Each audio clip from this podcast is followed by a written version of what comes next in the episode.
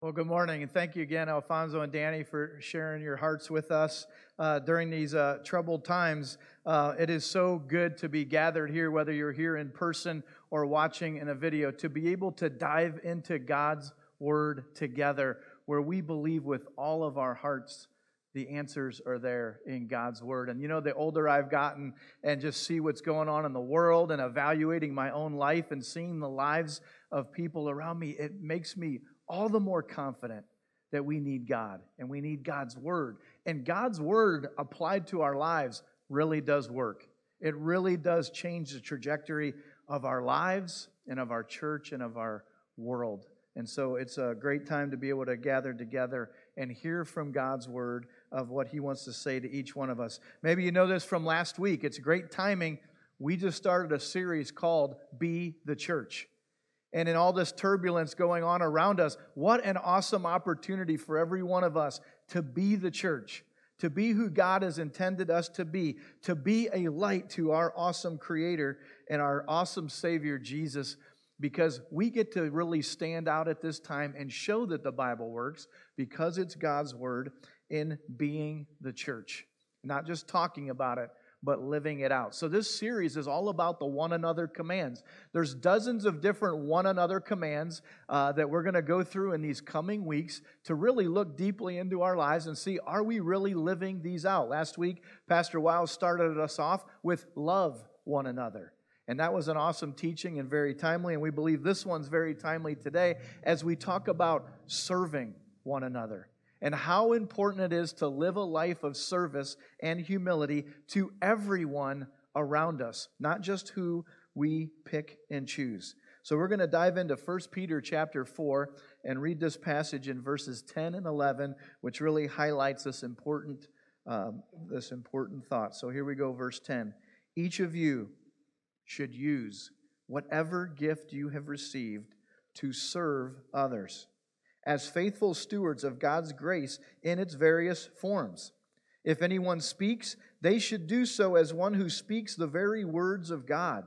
If anyone serves, they should do so with the strength God provides, so that in all things God may be praised through Jesus Christ.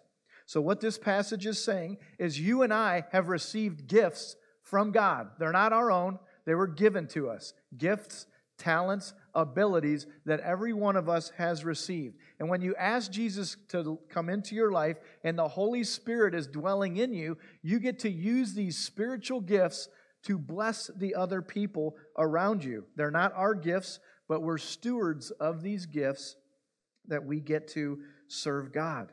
We get to speak on His behalf. The words that come out of our mouths as Christians should be representing God and pointing people to God. As we serve and we lay down our lives, we do that in God's strength.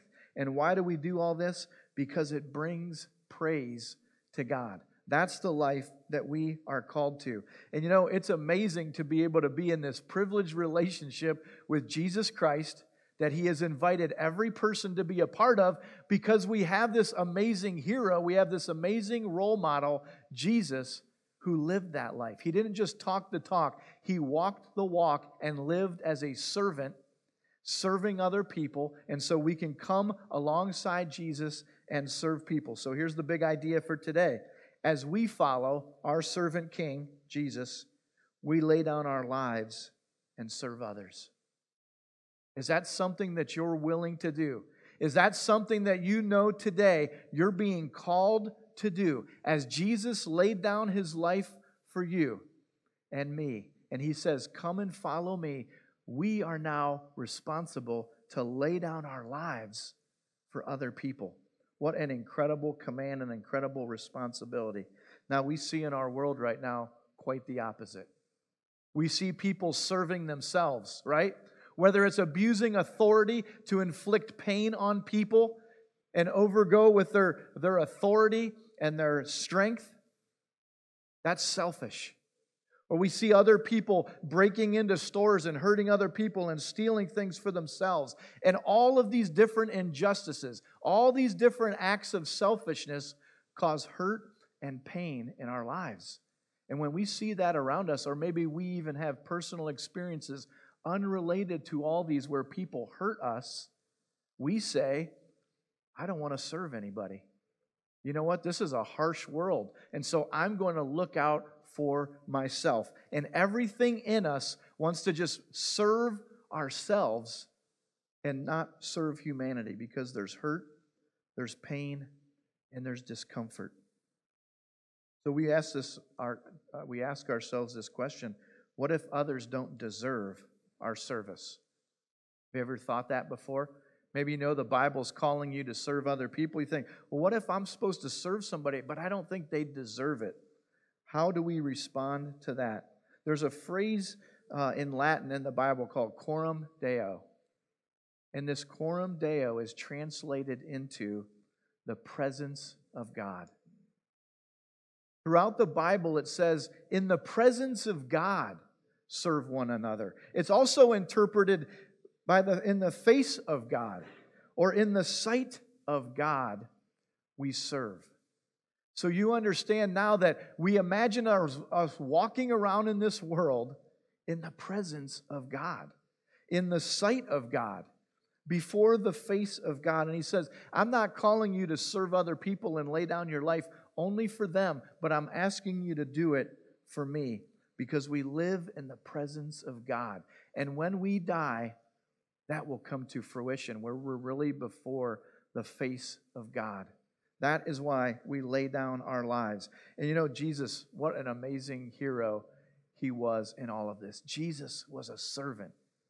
You know, he washed the disciples' feet. He took care of the poor. He gave comfort to those that were outcasts. He talked to the Jews and the Gentiles about being unified and coming together and laying aside all of those stereotypes and discriminations that were happening during his time. When he went through Samaria, he gave forgiveness to the Samaritan woman and showed his love for all people, whether they were poor or they were outcast, or whatever people group there was. Jesus was a servant to them. And no person in human history has ever demonstrated a servant heart more than Jesus when he went to the cross to die for you and I. What an incredible act of humility when Jesus said, even though you've sinned, and even though you've made all those selfish mistakes, I will die. The king will lay down his life for his people. What an incredible act of service and humility, and why we rally around Jesus so much and we give him our lives. Jesus says this in Mark ten forty-five, "For even the Son of Man did not come to be served, but to serve, and to give his life as a ransom for many." I hope you know that deep in your heart today, that Jesus gave his life as a ransom for you. That's why he died on the cross and rose again, to serve you. How in the world does a holy, holy God come to a carnal earth and die for the very people that have turned away from him? The all-powerful God, the perfect God, the Creator, who was and is and is to come, said, I'm going to come and lay down my life in a painful crucifixion because I love you so much. What an incredible act of humility. You know, no other religion worships a servant king like Christianity. I've loved studying world religions, and I hope you've looked into that some. And with just a short amount of time studying all the world religions, you're going to come to the understanding there's no one like Jesus. There is no one that speaks to the human condition like the Bible that we get to read every day. No other religion worships the true God, who is this servant king laying down his life for us. And we get to go tell the world about him. We get to be his representative. And I often think about, you know, in all that's going on in the world and all the chaos and the, the conflict that goes, that's going on, we, we as a staff team and pastor team, we say, man, what are we doing as a church, and how are we doing as a church? That's a question that many of us ask. How is Christianity changing the trajectory of our world. You know, George Barna was a guy that loved to do these surveys and polls, and he served Christianity a lot with all of his different amazing, insightful surveys and polls about how the church is doing and what are these different kinds of trends. And George Barna asked this question a while ago, what's the church doing today? That was a really popular survey that people were interested in and read. And I remember decades ago when this question was asked, a pastor said to me and many others, a question that has stuck with me for many years. And the pastor said this that I really took to heart. He says, when you ask, what is the church doing, the capital C church doing, ask this question, what are you doing? What's the church doing? Ask, what am I doing? Because if I'm praying and I'm trusting God and I'm in the Word, that means I've moved the needle, for the church is in the Word and they're praying. Is the church, you know, being a spokesperson? Well, are you being a spokesperson? Or if the church is involved in pornography and lust and greed, and they're just looking out for themselves and they're just speaking out with hatred about whatever bothers them, that's what the church is doing that day. We have this opportunity to look at ourselves and look at our hearts and say, we are the church. We have an incredible privilege to be ambassadors, representatives, to point people to Jesus. You know, in the nineteen fifties, the late nineteen fifties, the L A Police Department did a contest. And the contest was this: come up with the best best motto that could describe what we do. And they encouraged people to send in all these different um, ideas in, in just a few, a few short words to describe what is the role of the police. And they found their best slogan, their best motto, and in nineteen sixty-three, they put out their motto, to protect and to serve. In a short amount of time, it was such a Uh, a great motto that most of the police forces in America adopted this as their motto. The police are here to protect and to serve. You know, in all the chaos that's going on around us, I think we would all agree that most of them do an amazing job of that. They do their best to lay down their life every day to protect the people and to serve the people. However, what we did see in these last couple weeks was about as opposite as you could possibly imagine. There was no protection of George's life. There was no service to George's life. And then as we go on and see the response of, of people walking over injured people to go into stores to steal T Vs, they're not protecting each other. They're not serving each other. And I thought about this. What if that wasn't the police motto? What if that was our Christian motto? What if every one of us as a Christ follower said, you know what? I want that to be me. I want to go through life protecting people and serving people. And I'm going to step out of my comfort zone, out of my own selfish realm, and I want to protect any opportunity that I can. I want to serve people. I don't want it to just be my job when I put on a uniform. I don't want it to just be the thing I get paid to do at my job. I don't want it to just be my own family, because everybody should look out for your own family. But it was like your life mission to protect and serve and love other people. Galatians five thirteen says it so well. You, my brothers and sisters, were called to be free. Wow, that's a wonderful thing. But do not use your freedom to indulge the flesh. Rather, serve one another humbly in love. Isn't that incredible, this calling that he's making to the Galatian church and to every one of us? Brothers and sisters, every one of us here, you're free. You can go live your life how you want. You have free will to walk through this life as you wish. However, here's the warning. Don't use that freedom for your own selfish physical pleasures. Rather, wake up every day and think, how can I serve other people in humility and in love? That is the abundant life. That's walking with Jesus. Every day trying to put aside your own pleasure, your own greed, the things that are just so self-serving that can really just run through our blood, and say, God, fill me that I might love and serve other people in humility and love. Why is this so difficult? I've said it over and over again. We're selfish. We're so selfish. I'm selfish and you're selfish. And if we really look in the mirror and we're honest with each other, the reason we don't have servant hearts, the antithesis of a servant heart, is selfishness. We want what we want. We want our own way. And we don't care what it costs other people to get what we want. You know, I want to share a story about Uh, some some people near and dear to me. It's been a really emotional week for us. Uh, two people that uh, I've I've loved and appreciated have passed away this week. Uh, first, one of my best friends, John Draghi, uh, died recently of cancer, and uh, he's just a hero and a selfless man that I look up to greatly. And he is going to be a, a part of a future teaching because there's a lot of emotion there and a lot of things that I want to say about John Draghi.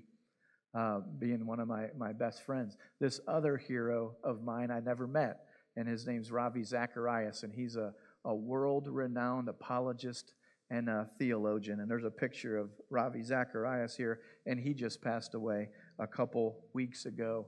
And uh, if you know anything about Ravi Zacharias, you know he's just got some, some rich, deep thoughts, and he's affected all different kinds of cultures. But Ravi used to quote Malcolm Muggeridge a lot.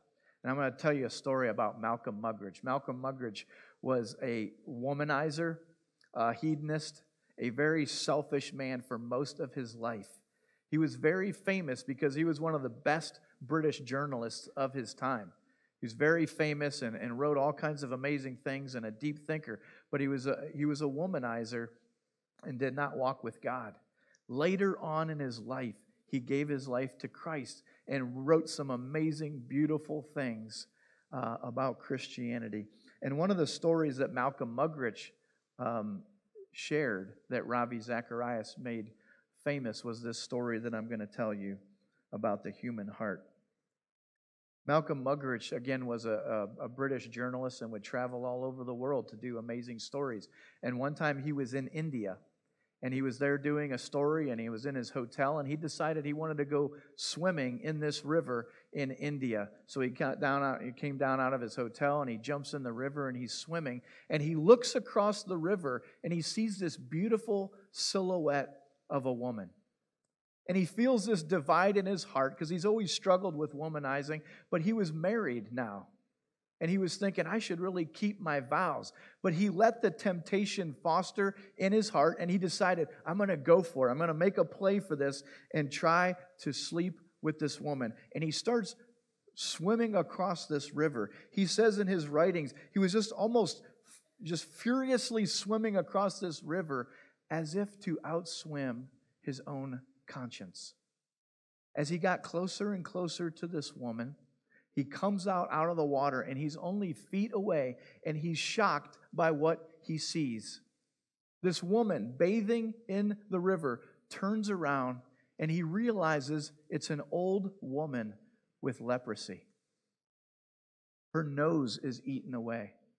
Her lips are eaten away. She barely has any teeth. And she looks at surprise to Malcolm Muggeridge, and he looks shocked at her. And here's what Malcolm Muggeridge said. He said, the first thought that came to my mind that I didn't even get to finish was, what an ugly, lecherous woman. And just as that thought was coming out, he heard a voice in his own heart and said, no, what an ugly, lecherous heart you have. And he, he was just taken aback at this voice, this presence that just convicted the heck out of him.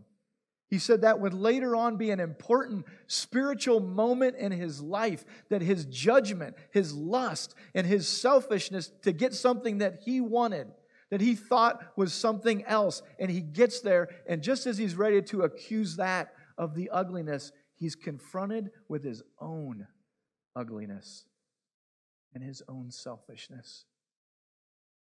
And you know, that's what all of us need. That's what the we we really long for in the depths of our heart, is this mirror to show us that living a life for ourselves and living a life of selfishness leads nowhere. It's joyless. It's empty. And where when we're confronted with that selfishness, as Malcolm Muggeridge says, wow, I need forgiveness. The depths of my heart are not good. We see that in our world right now. The discrimination, the stereotypes, the conflict, the selfishness, all of them are an apologetic. All of them are an arrow pointing to God, pointing to the gospel, that every one of us needs a ransom, Jesus, to die for our sins. Philippians two says it so well. Do nothing out of selfish ambition or vain conceit. Rather, in humility, value others above yourselves, and not looking to your own interests, but each of you to the interests of others. In your relationships with one another, have the mi- same mindset as Christ Jesus. How's your mindset today? Do you have your eyes on Jesus? Do you see how he lived? Do you see what he's calling you to? And again, as it runs through our veins to just look out for our own interests, we need God. We need an indwelling of the Holy Spirit to get outside that, to overcome that and say, no, I don't want to be about myself. I want to get my eyes off of myself, and I want to love people, and I want to serve them, and I want to value them, and I want to bless them. Because that's what it means to walk with Jesus. I think this says it so well, this quote that I want to read to you. And I'm not going to tell you who wrote the quote till afterwards, but uh, I've shared with you many times that I believe Facebook to be mostly a cesspool. Um, however, I did read this, and I, I try to stay away from Facebook as much as I can, but I read this, and I thought it was so wise and worthy of value to share with you. So here's the quote. We can be mad. We can be angry. But we need to make sure that our anger doesn't turn into sin. Make sure your eyes are fixed on the Lord. You have every right to be annoyed, angry, and sick of the things that happen in this world. Use that anger to show the world God's love and what He wants. He doesn't want racism. He doesn't want hate. He doesn't want violence on top of violence. Do something about it. But make sure you have a clear view on the Lord and not the world. Aren't those great words? I'm pretty proud of that quote because it comes from my thirteen-year-old daughter. My thirteen-year-old daughter and, and my older son, Dominic, are both biracial. And I just love talking to all three of my kids about all these issues that are going on as these teaching moments. You know, there's a, a picture up here of, of my family, and I think about my wife and I having these conversations about race for long times. Over a decade of conversations about race. And my wife and I do not always know what this experience is like. We don't always know what to do, and we don't always know what to say. It's difficult to navigate, just like it is for anyone else. But what's not as difficult to navigate is the principles of God's Word. And we tell our children all the time, we value every person. Each person gets a chance to demonstrate their own heart. And we don't make assumptions about anyone, and don't let anyone make assumptions about you. And as best as we can describe it, these are, these are kind of the principles that my wife and I have shared with our children, and here it is. You can go through life and stereotype a whole group of people and dislike them if you think that is a solution. But you can't walk with Jesus and be his follower.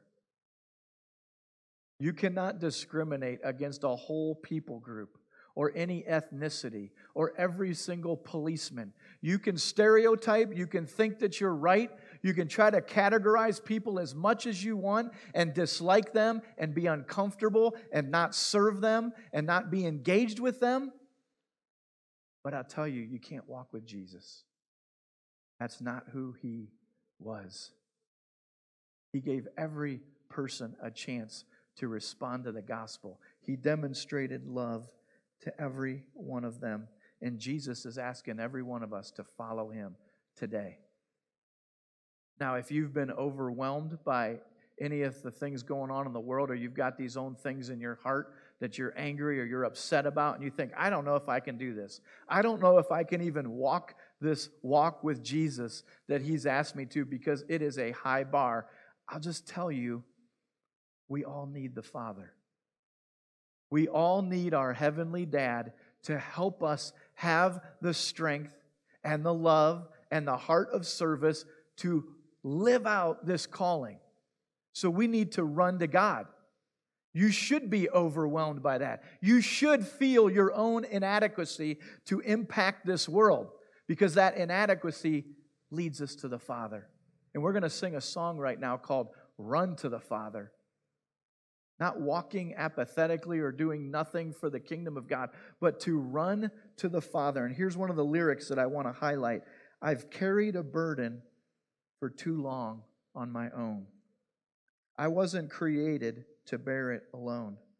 I run to the Father. I fall into grace. If you've been going through life on your own, you've probably come to the uh, understanding that it's not working for you. Today is the day of salvation. Today is the day to run to the Father. Today is the day to ask Jesus to come into your life. Ask him to fill you with the Holy Spirit so that you may live out what he's asking us to do in Scripture. And whether you've asked Christ into your life or not, you can do that today, regardless of your past. You can run to the Father and ask Jesus to come into your life and have the forgiveness that you need. And maybe there's Christians out there right now that you're still living close-handed and you're living for yourself. You need to run to the Father too. Say, God, I am sorry for trying to live this life on my own, and I'm going to seek your grace, and I'm going to seek your heart and walk with you forever. Let's pray that, that we would do that individually and as a church. Heavenly Father, we come to you in all humility and say, Lord, we have all succumbed to selfishness at times. Lord, we thank you that you stand there with open arms to receive us, knowing that we've made many poor decisions and we've thought many bad thoughts, Lord.